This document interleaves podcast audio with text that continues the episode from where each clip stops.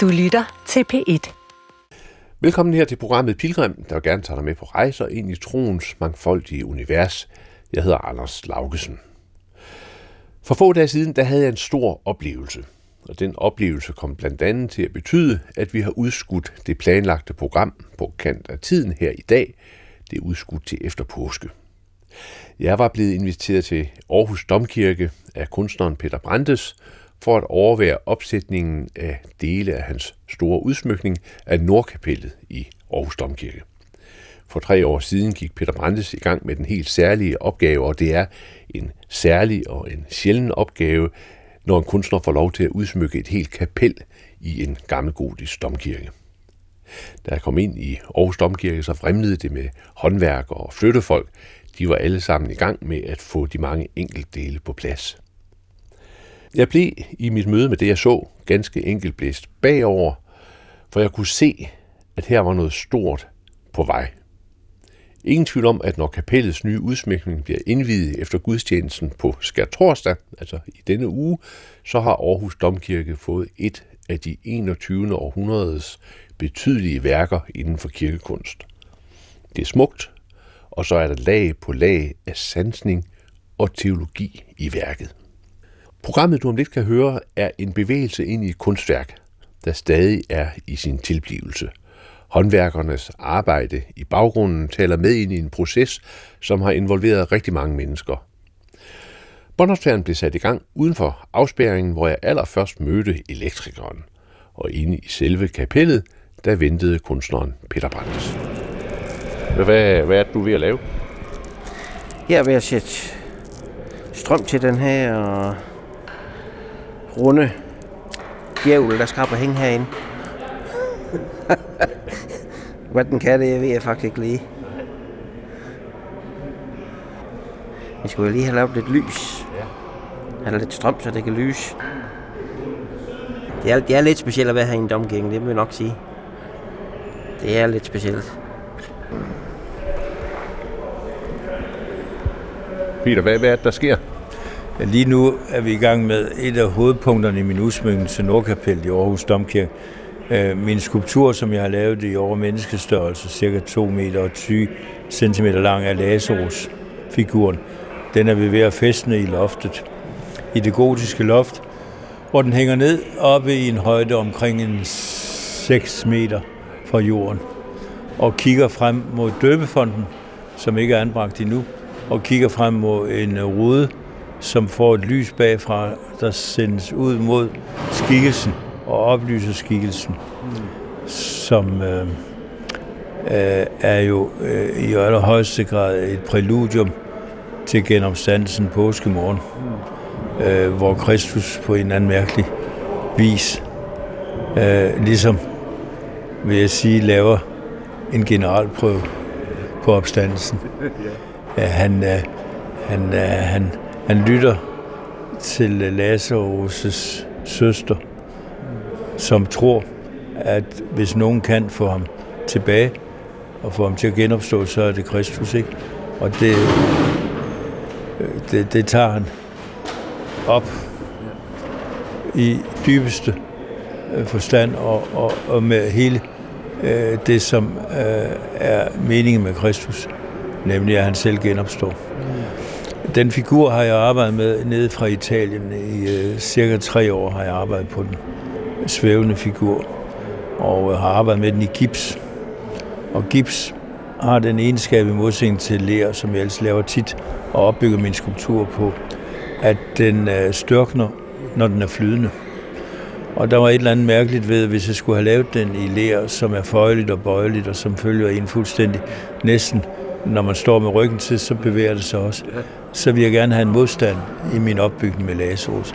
Jeg vil godt have, at det, at han skulle genopstå fra døden, ikke er nogen enkelt sag. Og så var der det vi underligt ved gipsen, det har jeg bemærket, når jeg arbejder så meget med det, som jeg har gjort igennem tidernes løb, at det, det er flydende masse, og så blev det hårdt. Men mens det blev hårdt, så blev det også lidt varmt. Ja. Det vil sige, at det lunes op. Det kan da blive helt op til 40 graders varme. Det vil sige over menneskets temperatur, som normalt er de 637. Og det vil sige, at du har faktisk en menneskekrop i hånden, i materialet gemt, når du arbejder med leret.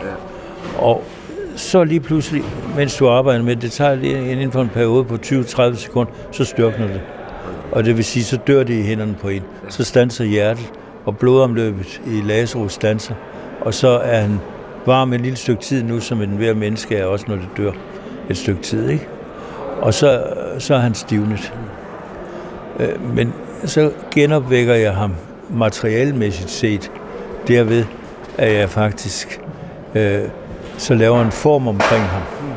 Den form, jeg laver omkring ham, den laver jeg med bivoks øh, øh, til sidst, som, som bronzen blev støbt ud af. Så nu er der en af mine meget dygtige håndværkere. Han er ved at hejse ham lidt ned. Så nu bevæger han sig bagved, er der de tre af de fem ruder, som jeg har lavet inde i kapellet også. Ikke? Og øh, det vi nu går klar til, det er at fæstne på ryggen af den der Lazarus-figur. Der er vi i gang med at skal fæstne en stålvejr, som op igennem det gotiske loft skal bære ham, så han svæver der i luften. Ikke? Det er et ret kritisk øjeblik, det er. Meget, ja. Så jeg er jo lidt spændt, ikke? Kan du godt forestille dig. Se, nu bevæger han sig lidt. Og, øh, Peter, hvordan, hvordan var det øjeblik, da, da gipsen blev varm? Øh, sådan, det, det må have været et helt særligt øh, øjeblik i skabelsesprocessen. Det var det. Det minder mig meget om, dengang min mor døde, som blev gudskelov temmelig gammel, 104 år næsten. Der holdt jeg hende i hånden, mens hun døde. Og der var det i meget lang tid, at øh, hendes hånd holdt sig varm. Ikke?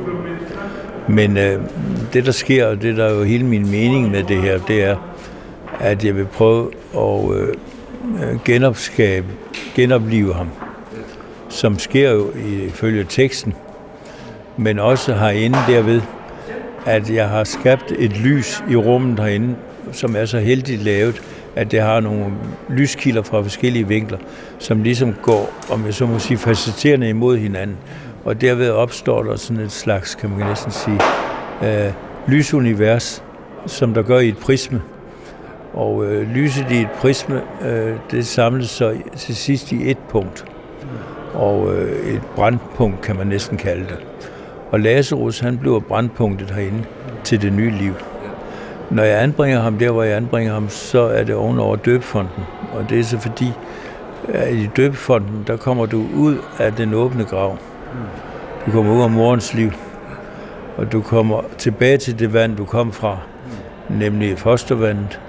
Og der sker det, at så bliver du så at sige skabt på ny. Øh, og øh, det er det, han overvåger, Lazarus. Så under mit to og et halvt år lange arbejde med ham, får jeg pludselig den dag, jeg står og arbejder med ham, får jeg den idé, at øh, øh, hvem er det, der frelser ham? Altså hvis ikke, at vi mennesker var her på jorden, så var Kristus heller ikke i stand til at frelse os. Så vi er forbundet næsten som siamesiske tvillinger med Kristus. Øh, han frelser os, og vi er til stede for at blive frelst. De to ting hænger sammen. Og der siger jeg så pludselig til mig selv, at Lazarus han blev frelst af Kristus, så han genopstår. Nu skal han bære ham, der frelser ham. Og så lader jeg Kristusbarnet, som fødes der i Bethlehem natten, øh, med stjernen og, og krybben og alt det, øh, han bærer på ham. Det vil sige, den frelsende bliver båret af den, der er frelst. Det, det er et helt... Ja. Og der bærer han så dåbsmammen frem til døbfonden, som er lige nede under ham. Ikke? Jeg har så lavet det rent øh, teknisk også, sådan at figuren, som er lavet i bronze, den er mørk patineret, og det barn, han bærer under sig, som sådan set ligesom sit lille øh, fosterbarn, øh, eller som brødet i Emmaus. Og du kan blive ved med sammenligningerne. Det, det har jeg forgyldt. Så han bærer ligesom på en flamme også. Og han bærer på det, som slap, da jeg bolerede ham op i gips, hvor pludselig gipsen blev kold igen og blev størknet og stiv. Der nu er han blevet lyset, om jeg så må sige, genskær og bliver til stede som lys. Det understreger så ruderne, der er omkring ham. Og ikke mindst den rude, der er over for døbfonden. Så nu er de i gang med at dreje lidt rundt på den kære Lazarus, øh, som jeg stoler så meget på min håndværker. Jeg ved, at de stropper, han er hængt op i, de skal nok bære den. Øh, men man kan jo ikke lade være med at være lidt nervøs. og, og det er utroligt at se det der øh, lys, der kommer fra, fra glasmusikerne, som nu øh, skinner på ham. Ja, jo, jo. Jeg har så koncentreret mig om, jeg har jo lavet mange glasmusikker i mit liv. Jeg tror, jeg har lavet næsten 400-500 efterhånden. Og øh, her har jeg koncentreret mig om næsten kun de gule farver, ja. som er lavet øh, nede i mit glasværksted, jeg har brugt for første gang nede i Tyskland, øh, nede omkring grænsen ind til Bøhmen og Tjekoslovakiet, hvor de har en evne til at kunne lave gule ruder med blandt andet selenium og guld, som får et indre lys gemt i sig, som er helt usædvanligt. Selvom det er mørkt udenfor næsten, så vil de der ruder, som jeg skal fortælle om senere på en anden måde, ikke? Øh, der vil de hele tiden lyse op på grund af deres gule farver. Mm. Altså gule ruder har næsten altid gemt solen i sig, selvom det er gråvejr udenfor. Nu bliver han lagt ned på sådan en slags lille parat. Ja. Men, men, men Peter, øh, den der gule farve er også en farve, der bærer smerte i sig, og som reflekteres ind i Lazarus ansigt, som er øh, smertefyldt. Ja, jeg har lavet ham den første gang, jeg arbejdede monumentalt med Lazarus, var til Vejlå Kirke, til Wohlers Hus, som vi lavede for snart 25 år siden øh, i Ishøj. Og der har jeg lavet øh, seks forskellige væsentlige ruder, øh, som havde testamentariske motiver, ikke? og det nye og gamle der havde jeg blandt andet en Lazarus-rude. Og der helt bevidst lavede jeg en reference til Munks skridt. Og det der skrig øh, er jo blandt andet med den åbne mund også et, et urskrig, som man kender det fra barnet, der fødes og kommer ud i verden. Øh, broen, som Munk har lavet, er selvfølgelig øh, med den røde farve i baggrunden, hvis man skal være sådan lidt åbenlys forklarende øh, blodet og fostervandet, der er omkring ham. Så han fødes i et skrig, ikke? Det gør ham her også, ikke? Ja. Jeg skriver i en af de mange tekster, jeg har lavet med to bøger, der følger med hele udsmykningen her, som jeg håber, folk vil øh, læse i, fordi der beskriver jeg meget hele min arbejdsproces og også mine idéer bag det hele. Der skriver jeg, at du skal ikke gå ind i et kirkerum, som du går ind i et klasserum. Øh, når du går ind i kirkens rum, så skal der være skrig og skrålen. Samtidig med, at der også skal være kærlighed selvfølgelig. Men, men det er vigtigt, at det ikke er et disciplineret rum, du går ind Hvis gudstjenesten bliver disciplineret, så bliver den mat og livløs. Jeg taler om, at øh, jeg kunne forestille mig de store øh, forskellige orakelsteder, man havde i Grækenland og på Lilleasiens vestkyst. Øh, de er alle sammen, øh, når Pythia-gudinden sagde noget, øh, så var det i, i skrig og, og, øh, og næsten ekstase også. Og Lazarus, han er et ekstatisk væsen, da han opstår og Peter Brandes, når man, når man, når man kender din, din, øh, din personlige øh, fortælling og din slægtsfortælling, så ligger der jo også et skrig i, øh, i farverne, der på en måde rammer ham, ikke? Jo, det er rigtigt. Altså, jeg fortæller lidt i øh, den øh, medfølgende to bogværker omkring udsmykning, hvordan at øh, jeg som ung gik på universitetet i Aix-en-Provence øh, hos ham, der hed Georges Duby, som var en af de helt store middelalderhistorikere og kunsthistorikere og øh, medlem af det franske akademi, en fremragende person, en fremragende underviser. Og øh, han underviste netop, da jeg var dernede første gang på universitetet i Dirksen, da jeg var helt ung ved Sandsbjerg. Der underviser han i øh, farvenes symbolik i middelalderen. Og der gør han opmærksom på, hvordan den gule farve er Lazarus, eller er øh, Judas farven. Og det blev gengivet i mange øh, bogmalerier og øh, malerier på væggene, og i det hele taget, der er Øh, øh, Judas hele tiden skilter med den gule farve som den vigtigste farve. Det vil sige, det blev også svigets farve.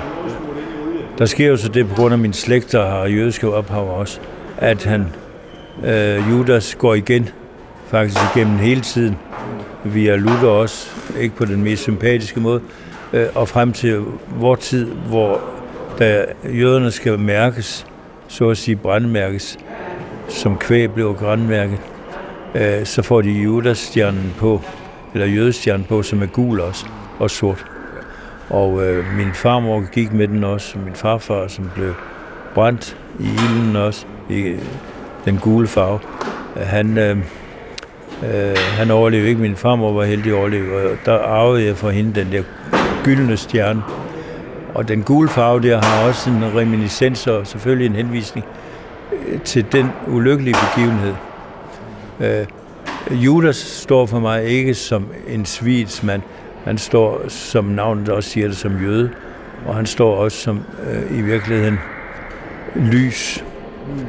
Jeg vil gerne have, at øh, du ikke skal være så tåbelig afhængig af en historie og sige, at han svigtede, da han var med ved nadvermåltid, som fejres nede på det gyldne alterbord, jeg bygger op herunder. Men at han var med på lige fod med alle de andre. Og lov, at han var så menneskelig, som Thomas, så tvivlede også var det, at han også kunne bedrage, eller endda sådan set angive, hvem der skulle arresteres.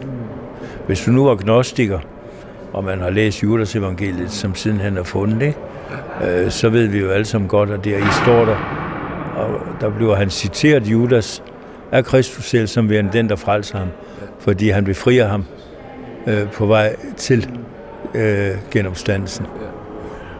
Men det, at, at, at, at Lazarus-figuren møder lyset, som jo både er et, et sollys og et, et, et gult lys, og så peger ned i øh, døbefonden, og den genfødsel, der sker i det, øh, og hvor Lazarus jo også bliver typos for os. Ikke? Altså han bliver også, altså vi er jo også Lazarus'er, der, der peger ned i det. synes jeg er, er altså, jeg synes virkelig, det er bevægende. Jo, jeg skal lige spørge ham elektrikeren, der er i gang her. Øh, fik du lys i den der? Er der lys i den nu? Lige om et øjeblik. Ja, ja undskyld. Men øh, det er fordi, øh, alle ruderne, jeg har lavet her, der er en af dem, der bliver belyst bagfra permanent med en bestemt opfindelse, jeg har lavet af lys. Og, øh, og det er den over døbefonden. Ja. Og det er netop på det, du lige har sagt. Øh, der vil jeg gerne have, at øh, lyset hele tiden lyser. Øh, også om natten her i kirken. Nu er LED-lys, som jeg bruger, det er jo så billigt, så man ikke kan belaste økonomien med det. Ikke? Men det, som man har tændt et, øh, et, et sterinlys i en kirke permanent, man ved, at I der er der helligste, som Kristus tillader sig at gå ind i, hvor han kommer ud igen som den nye pagt, der havde man også et evigt tændt lys. Og øh, den der dåbsfroden, jeg har her i kapellet, det skal være det der evigt tændte lys her i det her rum. Og den skal lyse ned i øh, døbefonden, som kommer der, og med sit sølvdåbsfad, som så igen spejler lyset. Og det går igen op på Lazarus-figuren og op på Kristusbarnet, som er forgyldt på Lazarus-figuren. Så altså lysets engel, eller Lazarus som engel bringer lyset frem, og Kristus er lyset selv, ikke? Og der er, der er så også genfødslen i forhold til alt det, der... Ja. Altså, jeg har gjort det på frontal, der er alterbord. Der har jeg ni motiver, og det hovedmotivet i midten, som er 1 gange 1 meter i format der på frontal. Og alle de ting er forgyldt og har lys også i sig gemt. Det vil sige også genspejlingens lys, som alt guld har. Øh, der har man Kristus, der står endnu en gang, som jeg har skildret, med Marie Magdalene, øh, og holder hånden op, fordi hun skal ikke komme for nær. Og han er ikke rigtig, om jeg så må sige, opstanden endnu. Øh, der står han faktisk i vand, og det gør hun også, Maria Magdalene. Og øh, det har jeg skildret, og der, hvis man bemærker det grundigt, så kan man se, at ud af den åbne grav, der er der en, så at sige, en springflod, der står ud af. Så nu er den tændt lys op. Nu skal du prøve at se. Det bliver spændende. Er det første gang, du ser det, Peter? Nej, jeg så det forleden. Ja. Men øh, nu her med den nye sammenhæng her. Ja. Skal du prøve at se Ja, nu går vi hen med en vis ærefrygt også i nærheden af, af Lazarus, der ligger der. Ja, hold op. Så er der det, at, øh, at i stedet for, at der, øh, man kigger ind i den tomme grav, så strømmer der vand ud af den tomme. Det tror jeg ikke nogensinde er vist før. Øh, I, nu kender jeg ret godt den kristne ikonografi. Jeg mener aldrig nogensinde, at man har vist, at den åbne grav strømmer der vand ud af. Nej, det, det kan jeg heller aldrig... Det vil sige, at jeg pludselig forener den åbne grav. Jeg lader den åbne grav være et kæmpestort døbefond. Ja. Hold da Nå, nu sker der noget. Nu er den tændt. Ja, og, det, og den ændrer jo karakter. Ja, kan du godt se, så bliver den helt anderledes, ikke? Så, så, så, så de... Øh, ja. så, så Peter, de, de øh, glasmusikere, der er her, har sådan et lys øh, og liv alt efter øh, tidspunktet på døgnet. Ja, det har de. Og nu slukker de den igen. Ja, ja. Ja, det, vi er så heldige lige nu. Vi har vores dygtige elektrikere, som skal hjælpe os med hele den opfindelse, vi har lavet med lys i ruderne, som er en helt bestemt konstruktion, jeg måske får lejlighed til at fortælle om på et andet tidspunkt. Øh, der ser vi dem nu i funktion her i rummet, ikke? Så der ligger lagersos og venter på os. Men øh, det, der jo er spændende, det er, at man kan sige, at øh, hvis du pludselig laver en hver døbefond til at være indgang til den åbne grav, øh, som jeg sådan set gør ved at vise den forbindelse der, så er det jo dybt interessant, at døbefonden, der har man taget stenen væk fra graven. Nu er den der. Ej, ja. Nu skal, jeg, skal lige, jeg skal lige herom og se, så jeg kan... Ja, det kan jeg godt sige. Den har jo nogle, nogle, nogle, nogle helt andre... Den har både dåbsvanden foran, ja. i alle de der mange blå farver, som jeg ligesom arbejder med som ja. klæde, ikke? Og så har den forneden lys, som skal øh, sådan set lyse op ja. herindefra på Lazarus, og også ned på døbefonden, som kommer til at stå her, ikke? Og øh, den bliver sådan set det øh, forhåbentlig øh, næsten evigt tændte lys herinde i kapellet, ikke? Hvor den hele tiden er tændt, ikke? Man har jo historie, en af mine historier herinde i Domkirken er jo med den gamle konfessionarius Christian Todberg, som ja. underviste blandt andet i, i dåb. Jeg skrev en opgave ja. omkring dåben ja. øh, i forbindelse med en paragraf 2, og der gjorde han meget ud af det der med dåben som genfødsel. Ja, altså at, ja. at, at, at, at, at, at dåbens grav ja. og var genfødsel, det er jo det. Er jo, det, er jo, det. jo lidt op i allerhøjeste grad Grundtvig. Ja. Og Todberg var meget dygtig til i en lille bog, han har skrevet blandt andet, ja. hvor han gen læser Grundtvigs salme omkring ja. dåb. Ja. Øh, der prøver han at vise, hvor vigtigt det er for Grundtvig, at øh, den åbne grav er også døbefonden. Ja, ja lige præcis. Og, øh, og hele handlingen omkring, hvor du sådan set slår korsets tegn på barnets ansigt ja. med vandet, mm. øh, der gentager du sådan set Golgata, ja. øh, om jeg så må sige korsfæstelsen, som så øh, ved velsignelsen og fredlysningen under dåben ja. fører barnet frem til det nye liv. Ja. Okay? Nu står vi her ved siden af, af stillaset, som, ja. som øh, bevæger sig, og de her stålvejer, og, og altså, øh, for ligesom at få et kunstværk som det her til at stå og, og pege og sidre, ja. så, så er der jo bare så mange lag bag det, for, for, for ligesom at få den virkelighed bare frem. Altså, øh, i mit arbejde her, der har jeg arbejdet med øh, sedimenteringer lag, ikke? Ja. Altså hele vores kultur. Øh, fra det øjeblik, at vi begynder at kunne kommunikere sammen, og sådan derinde med at kunne tale sammen, ikke? Øh, der blev der lagt lag på lag i vores kultur. Ja, ja. Og hele den der lavdeling der, som vi kendte ja. som børn, når man besøgte en køkkenmøding, synes man, det var dybt fascinerende at se ja. det ene lag efter det andet. Alle de mange lag prøvede jeg sådan set at lade være kan man sige, den fysiske grundstamme for hele min udsmykning. Ja. Altså, der er glasmusikkerne, der er, der er selve alterbordets mange planer, der er hvad det her sølvtøjets planer og genspejlinger. Der er en figur med, Las, med Veronika Svedur, der står på alterbordet, som igen er i folder mange lag. Altså hele det her stik her er lavdelinger. Ja. Og hele kirken og et hver kirkerum er lavdelinger. Ja. Både i tiden og i de mange tanker og, og hvad det her kan man godt sige, øh, forskellige øh, fortolkninger, der er sket igennem tiden. Øh, og og det, det prøver jeg at fortsætte med her. Altså, jeg lægger sten på sten på sten, og lag på lag på lag. Og, og menneske på menneske på menneske, ja. kunstnere, håndværkere, præster ja. osv., menighed. Ikke? Jo, jo. Ja. Det, det bliver øh, et stort, fantastisk puslespil, som giver en en glæde over at vide, at øh, kirken er, er et levende organisme, som du kan komme ind i. Ja, ja hvad det er. Jeg prøver hele tiden på, øh, og også i de tekster, jeg har skrevet, at gøre opmærksom på, at der ikke er nogen af tingene, øh, som ikke er bygget på hinanden. Altså det er en slags, alle mutationer foregår på den måde, at det er ud fra et eller andet, der går videre. Ikke? Ja. Prøv, ja, der er skal, gang i, nu må vi hellere flytte os. Vi må hellere flytte os her, for ellers så... Øh, hvis vi lige hopper over og sætter os herovre på stolen, så, så. Ej, hold da op. Ja, der sker noget, ikke? Jo, der sker noget. Også med de blå lavdelinger der. Ja, det gør der. Ja, Det er den eneste af de fem ruder, hvor jeg har blåt med, ikke? Ja. Og øh, så kan man sige, at det er banalt for at antyde vand. Altså, vand kan jo tage den farve, som det nu får, efter hvordan spejlningerne er i det. Men altså, på en eller anden måde, øh, synes jeg, at den blå farve er den rigtige. Ja, ja. Det er jo, Jo. så en, en fødselsscene, jeg har lavet også, hvor man ser Kristi ansigt, der bøjer sig, og så modtager det øh, fra Johannes vandet ovenfra og ned. Ja. Og øh, der ligger så gemt i Kristi ansigt i den rod, der ligger også noget lys gemt, ikke? Ja, ja. Altså, ved dåben begynder han at blive lysende. Mm. Altså, det, det er jo klart, at dåben er en begyndelse til liv. Ja, ja. I allerhøjeste grad, ikke? Der er jo også et samspil med, med, med, med, med, med Lazarus Kristus, der Jo. holder, og så, og så Jo.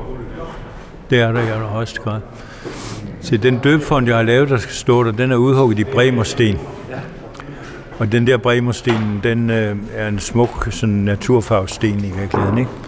Og den har den karakter, at øh, den øh, fanger lyset sart, men ikke genspejlende. Derfor vil dåbsfaget, der ligger i den i midten, som en Bethlehemstjerne, den vil lyse frem. Hvis jeg nu havde lavet en sten, for eksempel, der var poleret eller noget, mm.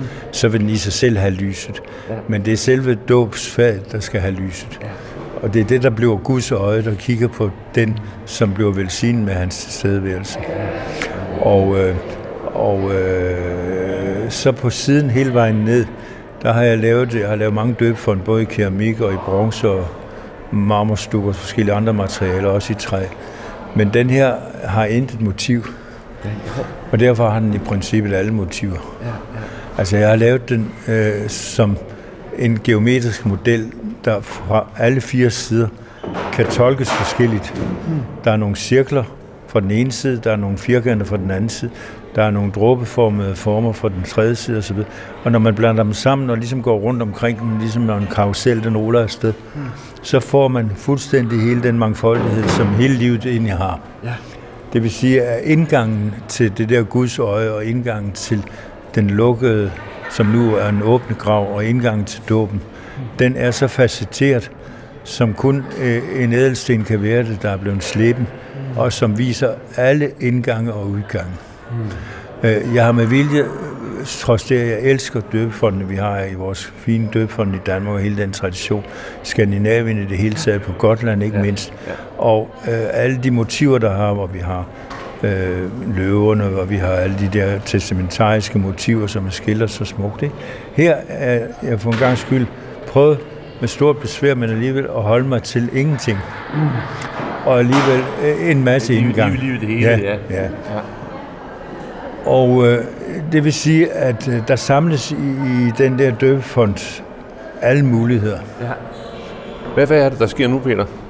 Det vi kommer nu med, det er en stor lyskron, jeg har lavet i 3,20 meter i diameter, ja. som skal være det en eneste lyskilde sammen med rødderne.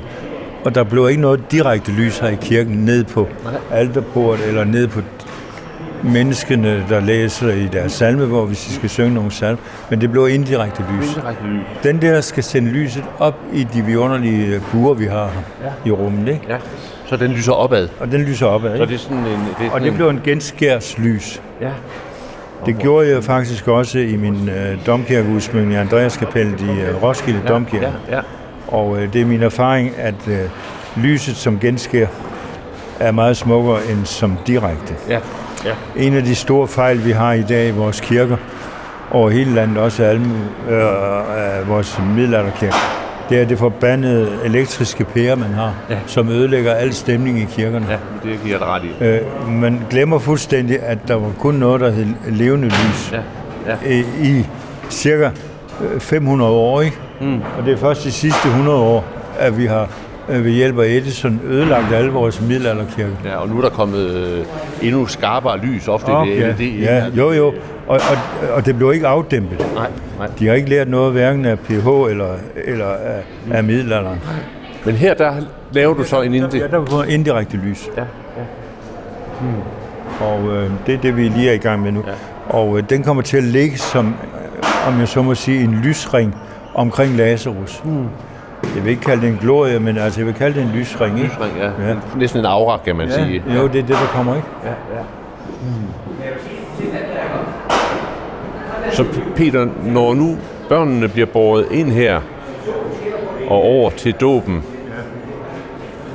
og øh, de vokser op, og så går de ind til alderet og hen til, til, til nadver, Ja, ja. så er der, så er der en, øh, på en måde en sakral bevægelse også ind imod alderet. Jo, jo, altså det, øh, det er klart, i dag har man mere og mere, om jeg så må sige, lyst til at eksperimentere, hvor anbringer du alterbordet, og Ja. ja. hvordan skal formen på kirken være? Skal den være cirkelrund, skal den være oval, øh, skal den være trekantet, eller hvad den skal være? ja. Hvor vi jo har en tradition for med kirkerummet at have det som korsformen, og hvor man går op mod alteret, Ja. og hvor det ofte er et rektangulært rum. Ja. Det her rum her har i sin minifasong den samme fasong, som hele hovedskibet har. Ja. Øh, det har også den helt fantastiske proportion, som jeg, hvad det jeg fandt ud af, mens jeg arbejdede med det, at det forekommer mig, eller ikke forekommer, det er nøjagtigt i samme proportion, som Albertis fremragende dåbskapel, som er lavet nede i øh, Firenze, Ja. øh, som er Rousselais gravkapel, Ja, ja. hvor han laver en gentagelse af det dengang badværende i Jerusalem, Kristi dåbskapel. De proportioner, der er herinde, er nøjagtigt de samme som Albertis. Og som Kristi dåbskapel Ja, i... ja, Øh, ikke? ja. Og øh, det var noget, der skete der omkring 1400-tallet i Europa, mm. efter Alberti havde lavet sit kapel omkring 1472 i Firenze. Ja. At så gentog man, du kan konstatere, at der er cirka en otte domkirker i Europa, mm. som har et, et kapel, som har de samme proportioner. Og der er Aarhus et af dem. Ja. Det vidste jeg ikke, da jeg gik i gang med, og det er et dåbskapel, jeg har været meget optaget af. Ikke? ja, ja. Så det var ret fascinerende at konstatere det. Men her, der er det sådan traditionelt, at du kommer ind ved en indgang, kan man godt sige, og så kommer du ind i rummet, og så har du alderet for enden, venden mod øst, og vendende mod de ruder, der optager lyset også fra øst. Ja. Og så har du på højre side, det vil sige egentlig der, hvor man normalt anbragte døbefonden, mm. nemlig når man kom ind i kirken, som Ja. man gjorde mod sydsiden, ikke? Og det, det, det, på den måde er det ret traditionelt anbragt. Og det kommer til at fungere øh, lidt på den måde, som øh, hovedskibet også gør her. Øhm, lige nu der er det jo sådan et, et, et stadigvæk et åbent rum, men om, øh, om et par uger, så, så er det hele, hele på plads. Og der kommer også blandt andet det her særlige alter også til at stå, som, som, som øh, som er 1 meter i højden, 2 meter i bredden og 1 meter i dybden. Og det består på forsiden af ni øh, plader i bronzestøb, som er samlet. Ni motiver, hvor det i midten er den åbne grav og Kristus foran Marie Magdalene. Så er der scener fra Kristi liv, blandt andet hans dåb. Der er hans øh, øh, modtagelse af en svamp, da han hænger på korset. Der er Marie, der sidder med Kristusbarn. Der er flere af de der vigtige scener fra Kristi liv, der er gengivet der. Mm. Det er alt sammen udført modelleret op i bronze, ikke? Mm. Og så er det øh, forgyldt, Ja. så det stråler frem. Så de to sider på alterbordet har motiver, som er meget specielle, fordi der har jeg lavet de poser, man genfinder fra hospitaler, når man giver næring til den eventuelt døende eller igangværende helbredende person. Ja. Nemlig en pose, som er- er med vand i, og en ja. pose, som er med næring i, og en pose, som er med blod i. Ja, ja. Og i princippet er det jo de tre ting, der serveres på alterbordet, mm.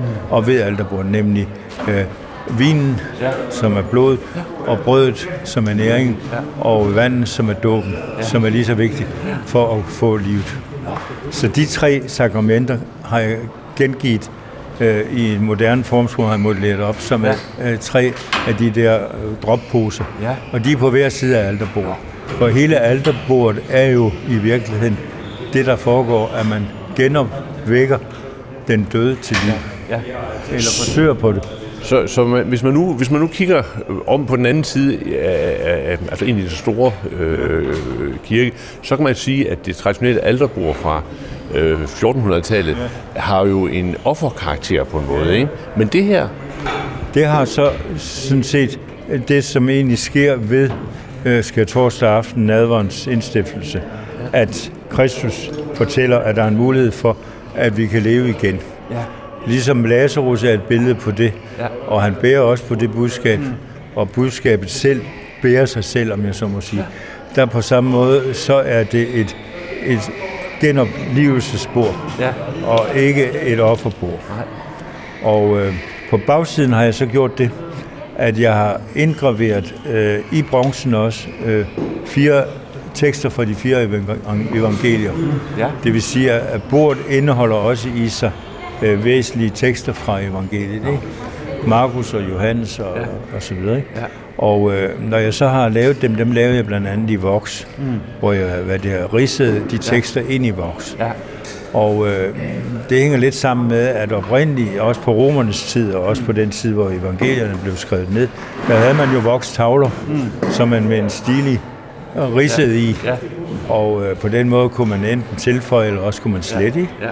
Og øh, alt det, øh, det, øh, øh, det har jeg gentaget i teknikken. Ja.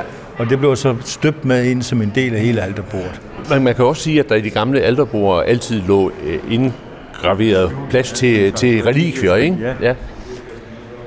Altså det øh, har vi så ikke gjort her. Øh, det eneste, vi gør, kunne jeg forestille mig, fordi der kommer så en altebordsplade på, mm. som jeg kan fortælle om et øjeblik om, hvordan jeg har lavet den. Ikke? Øh, der ligger vi, inden vi lukker alteret, der vil jeg tro, at vi får biskoppen som åbner på skærtorsdag Ja. øh, dag øh, i år, øh, den her udsmykning. Øh, der ligger vi hans øh, prædiken. Ja. Nå. Øh, det ja. har der været tradition for os, Ja. Nå. at øh, den dags prædiken blev gemt derinde. Ja, ja, ja. Men, men, men du har jo alligevel skåret ind i den øh, fyr, fyrtrædelse. Så har jeg så lavet øh, alterbordet, Ja. som jeg har lavet mange alterbord i min tid efterhånden. Ikke? Og her har jeg gjort på den måde, at jeg tager nogle meget kraftige øh, fyrtrædsplanker, 12 planker, som øh, er 8 cm tykke, og de vender ud mod menigheden. Og så vender de en meter bagud, og de er samlet alle sammen som en stor plade, øh, som udgør to meter i alt i bredden. Og der er indgraveret i træet i de 12 apostles motiver. Hist og pis, ligesom hvis du kan genfinde på en væg i katakomberne nogle graffiti-indskrifter, eller i det hele taget på kirker kan man tit finde nogle indskrifter. Og det er, det er så de 12 apostle, som har deres symboler gemt i pladerne der. Men jeg har så ikke ville have, at det skulle være træbord. Men så har jeg gjort det, at jeg har taget ganske med en træbord, og det har jeg været, det har lavet en form af. Og så i den form har jeg støbt øh, i cement Ja. Hele alterbordet, som så pludselig bliver i en stor samlet plade bliver 600-700 kilo, ikke? Og Ja. ja. bliver anbragt oven på bronzebordet. Og Ja. ja. så gør jeg så det, at det der cement, som er meget tæt støbt, det vil sige, det har en, en blød og fornem overflade, det har gemt i sig alle træets år, Ja. og de 12 apostelsymboler, Ja. de sidder til bord sammen med Kristus, Ja. som er usynligt til stede mm. på bordet og ved bordet, i form af Veronikas svededue-skulpturen, jeg har anbragt på bordet. Han sidder så iblandt dem mm. på den måde der. Ikke så direkte, som de gør det, men øh, overvågende alligevel og tilstedeværende.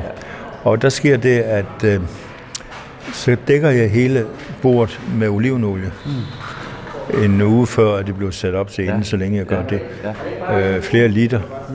Og det trænger ned i cementen. Og når det så trænger ned, og jeg polerer lidt op, så giver jeg det bivoks bagefter. Ja. Det fineste bivoks for de flittige bier. Ja. Og øh, så får det en overflade at røre på, som er utrolig fin at røre ved, øh, som kommer til at ligne lidt elfenben. Og samtidig med det, så afviser det også, hvis man taber mm. vin eller vand ja, ja, på bordet. Ja. Og endelig så, øh, hvad hedder det, øh, er der den symbolske smukke tanke i det. At Kristus, da han går for en advermåltid skal tors, der går han ud til oliebjerget, mm. som det ligefrem hedder. Og det vil sige, at der er en olivenlund derude. Ja.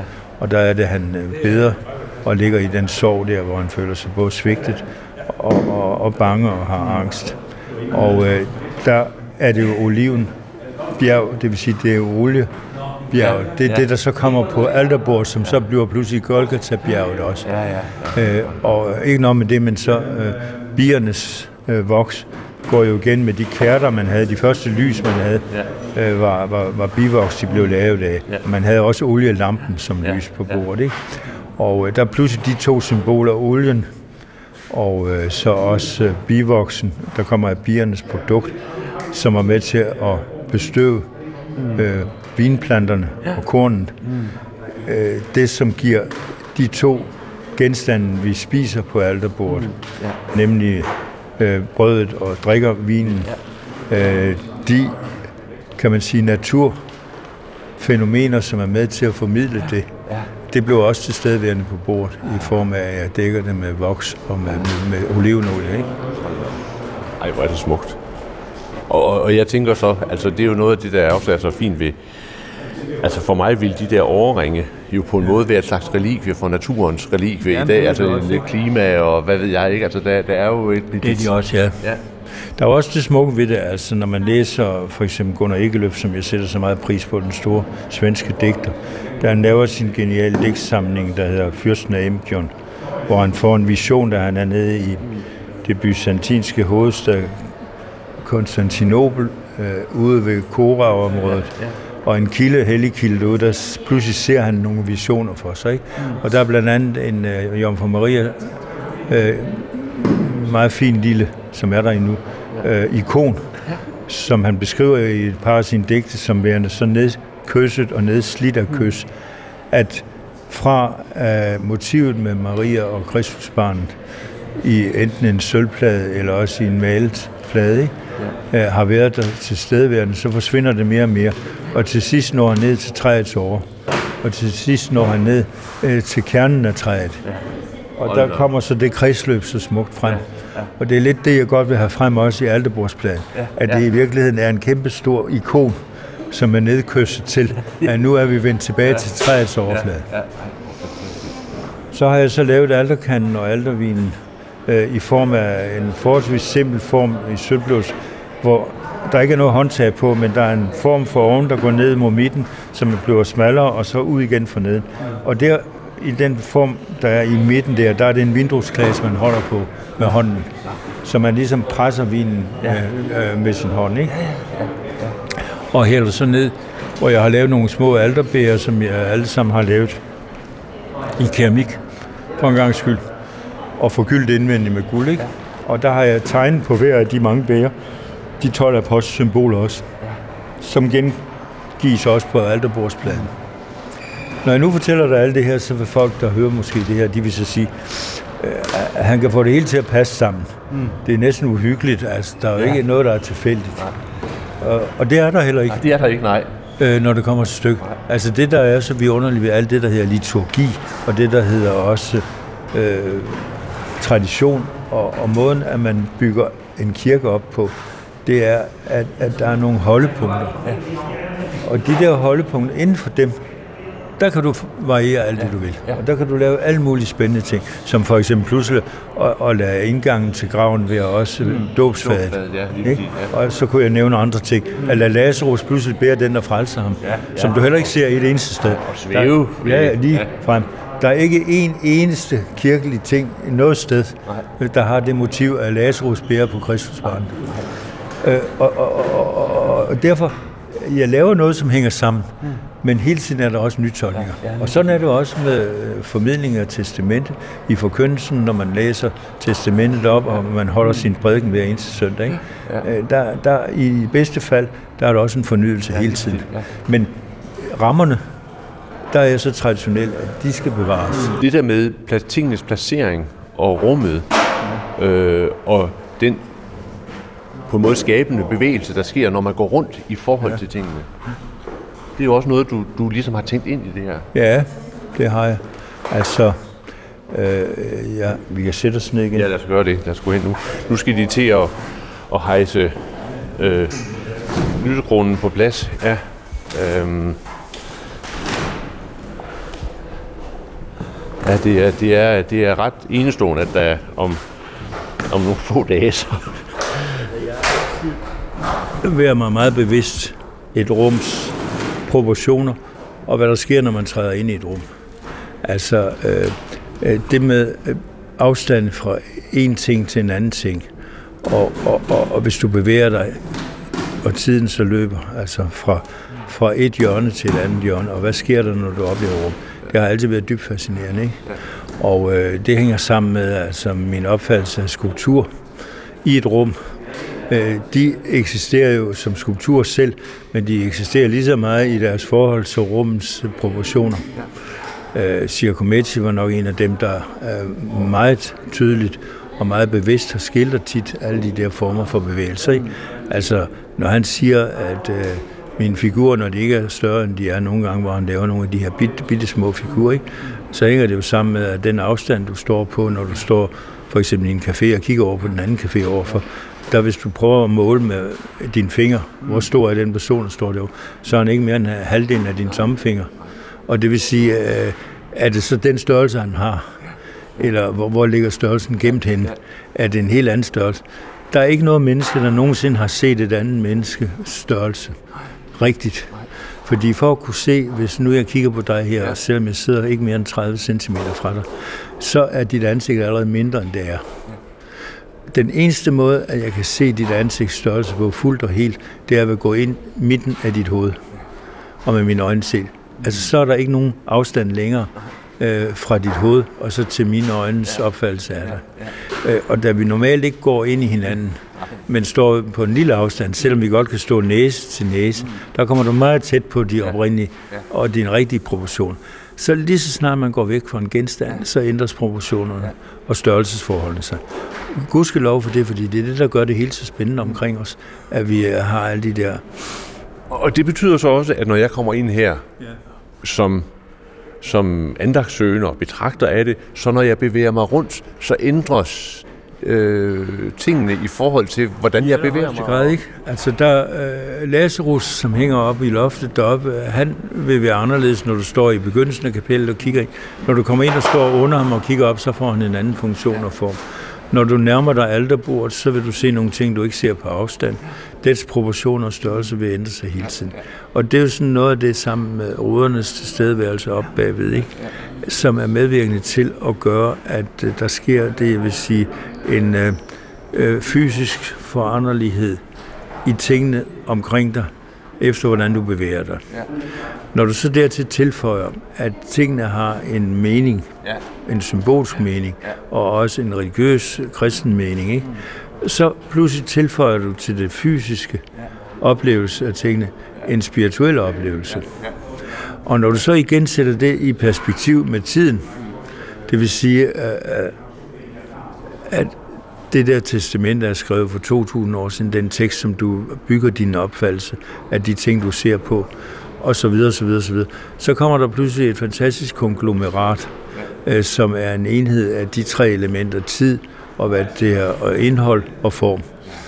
Og, øh, og, og øh, det er det ved, at du får lov til at arbejde med et kapel, som jeg har fået lov til her, som jeg så at sige er et givet område, øh, hvor der er et ude, det vil sige verden udenfor, der er katedralskolen derovre, der er vejen, der er folk, der går, og der er, hvad hedder det, fortog, og der er sådan lyd og sådan, og så er der et indre rum her, som er et andet rum, ikke? Øh, det er helt fantastisk, at du kan få lov til at, at så at sige holde styr på og fast på et helt nyt rum, end det, du er vant til hjemme i din egen stue, eller det, du er vant til, når du går ind i en café, eller hvad det er. Ikke? Og det her, det er så et sakralt rum. Og et sakralt rum øh, skal og er noget helt andet end alle andre rum. Det, der så er så vidunderligt, det er, at øh, der er jo ingen, der ved, ligesom du har nogle disciple, der går faktisk mandag morgen trist afsted på vej til deres hjemby Emmaus, øh, øh, så møder din mand, og så kommer de til at snakke med ham. Og så kommer de til at diskutere og alt det, de nu gør. Ikke? Og han trøster dem lidt, fordi han kan mærke, at de er ked af, at de har mistet den, de sat pris på. Der ved de ikke, at Kristus er genopstået. Og så om aftenen spiser de sammen, og lige pludselig, da han deler brødet, så bliver de klar over, hvem han er. Ikke? Og det vil sige, at når vi går ud her fra øh, kirken her i Aarhus, ud på torvet her bagved, og hen mod Hotel Royal og ned mod havnen, og sådan, der ved vi ikke, hvornår vi møder øh, øh, en person, som faktisk kan ændre vores liv. Og det, det, den, den mulighed er åben for alle, hvis du åbner dine øjne, og hvis du åbner dine ører, og hvis du åbner dit sind. Ikke? Og øh, herinde, der laver jeg et slags lille, kan man sige, øvelsestykke, som kan give dig mulighed for, når du kommer ud, og, og bruge det, du har lært herinde til at åbne dig for. Ikke?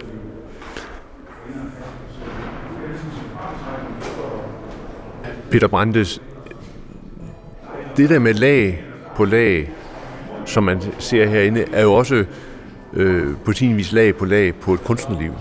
Altså når man, når man, når man, når man ser dit værk herinde, ser man jo også lag på lag af et langt kunstnerliv, der, der er samlet her. At det er klart nok, når man når den alder, jeg har. Jeg bliver faktisk 80 år næste år, selvom jeg egentlig føler mig ung. Øh, men det er jo dog en vis alder. Øh, så ved man ikke, om det er det sidste, man har lavet. Og jeg kan huske, min mor sagde altid til mig, at du skal ikke diskutere med den, du holder af. Det vil sige min kone Maja. Og for du ved ikke, om du dør et øjeblik efter. Og hvis det så var det sidste, du har sagt til hende, af dumheder, øh, så vil du måske fortryde det, øh, hvis man kan konstatere det på en eller anden måde. Ikke? Og derfor, øh, det samme med en kunstner, hvis det er det sidste, jeg skal lave, det jeg har her nu her, ikke? og kigger på det, den har jeg hele tiden haft den tanke i mit baghoved, at du skal betragte som dit sidste værk. Og så er det klart, så intensiverer man det i allerhøjeste grad. Ikke? Og sørge for, at der ikke er noget, som bliver så helt tilfældigt, og ikke noget, som bliver bare til nærmest det, man gerne ville. Der er samtidig også det, vi er underligt, når man når den alder, som jeg er nået til. Dengang jeg var ung, 40-årsalderen, og, og måske også lidt senere, der havde jeg visioner. Og de visioner, jeg havde, kunne jeg ikke altid udføre teknisk. Og jeg kunne ikke altid få det til at hænge sammen. Afstanden mellem det, som jeg havde drømt om at vi lave, og det, der så blev, blev hele tiden ikke helt rigtigt. Og det betød, øh, at man var frustreret og prøvede igen. Ikke? Og der nu her, hvor man er nået den alder med den erfaring, jeg har, der mine intentioner kan jeg lige med det samme også udføre. Og det er altså en vidunderlig ting at kunne det. Ikke? Det er en gave at, at nå dertil, at du ikke længere øh, sådan set øh, føler, at der er for stor afstand mellem det. Det er det, jeg taler om i min lille tekst, jeg har skrevet omkring udsmykningen her også, hvor jeg henviser til Benjamin, hvor Benjamin siger, at du skal lave lynneslaget og ikke tordenskrald. Og det er fuldstændig rigtigt. Altså, jeg, her har jeg hele tiden brugt lynneslaget som udgangspunkt. Og ikke den lange afstand, det tager indtil. Øh, som børn, kan du godt huske, så talte man, det har vi lært, når der var et lynneslag, ikke? 1, 2, 3 og så videre, så videre, så videre, ikke? Og så når man endelig nåede frem til, at vi hørte knaldet, ikke? så kunne vi regne ud, hvor langt væk det var. Ikke? Nu vil jeg så sige, nu er jeg nået til den skala og kategori i mit liv, at jeg tæller ikke længere. Så jeg venter ikke på det der tårnskrald. Øh, det sørger jeg for, og gør alt for er der med det samme. Og det er det, jeg har prøvet på her også. Ikke? Vi har i bæren, kabler op og bærende øh, stoltråd op, der skal bære lyskronen, som vi har konstrueret. Ikke? Og øh, allerede er der her i stoppen nu de to vigtigste kabler, der skal bære bronzefiguren af, af Lazarus. Ikke? Det er jo sådan en mærkelig fornemmelse, når man ved, at det her sted har stået i så mange år, som det har været Aarhus Domkirke, som er den gamle finkirke, den er. At vi er oppe i et loft, som er et gotisk loft, velvet. Og ovenpå igen er der et fremragende loft med nogle konstruktioner og nogle kæmpe egetræsbjælker, der bærer hele kirkens loft. Ikke? At der sker vi så to huller til at bære Lazarus, og vi sker fire huller til i øh, selve konstruktionen. Ikke? Og jeg kan ikke lade være med at tænke på, at det bliver ligesom nogle sår i kirken. Altså, en hver indgriben i en kirke er jo en mutilering af kroppen. Kirken betragter jeg som en krop. Jeg betragter kirken og her som Kristi læme. Og når du går ind i kirken, går du ind i Kristi.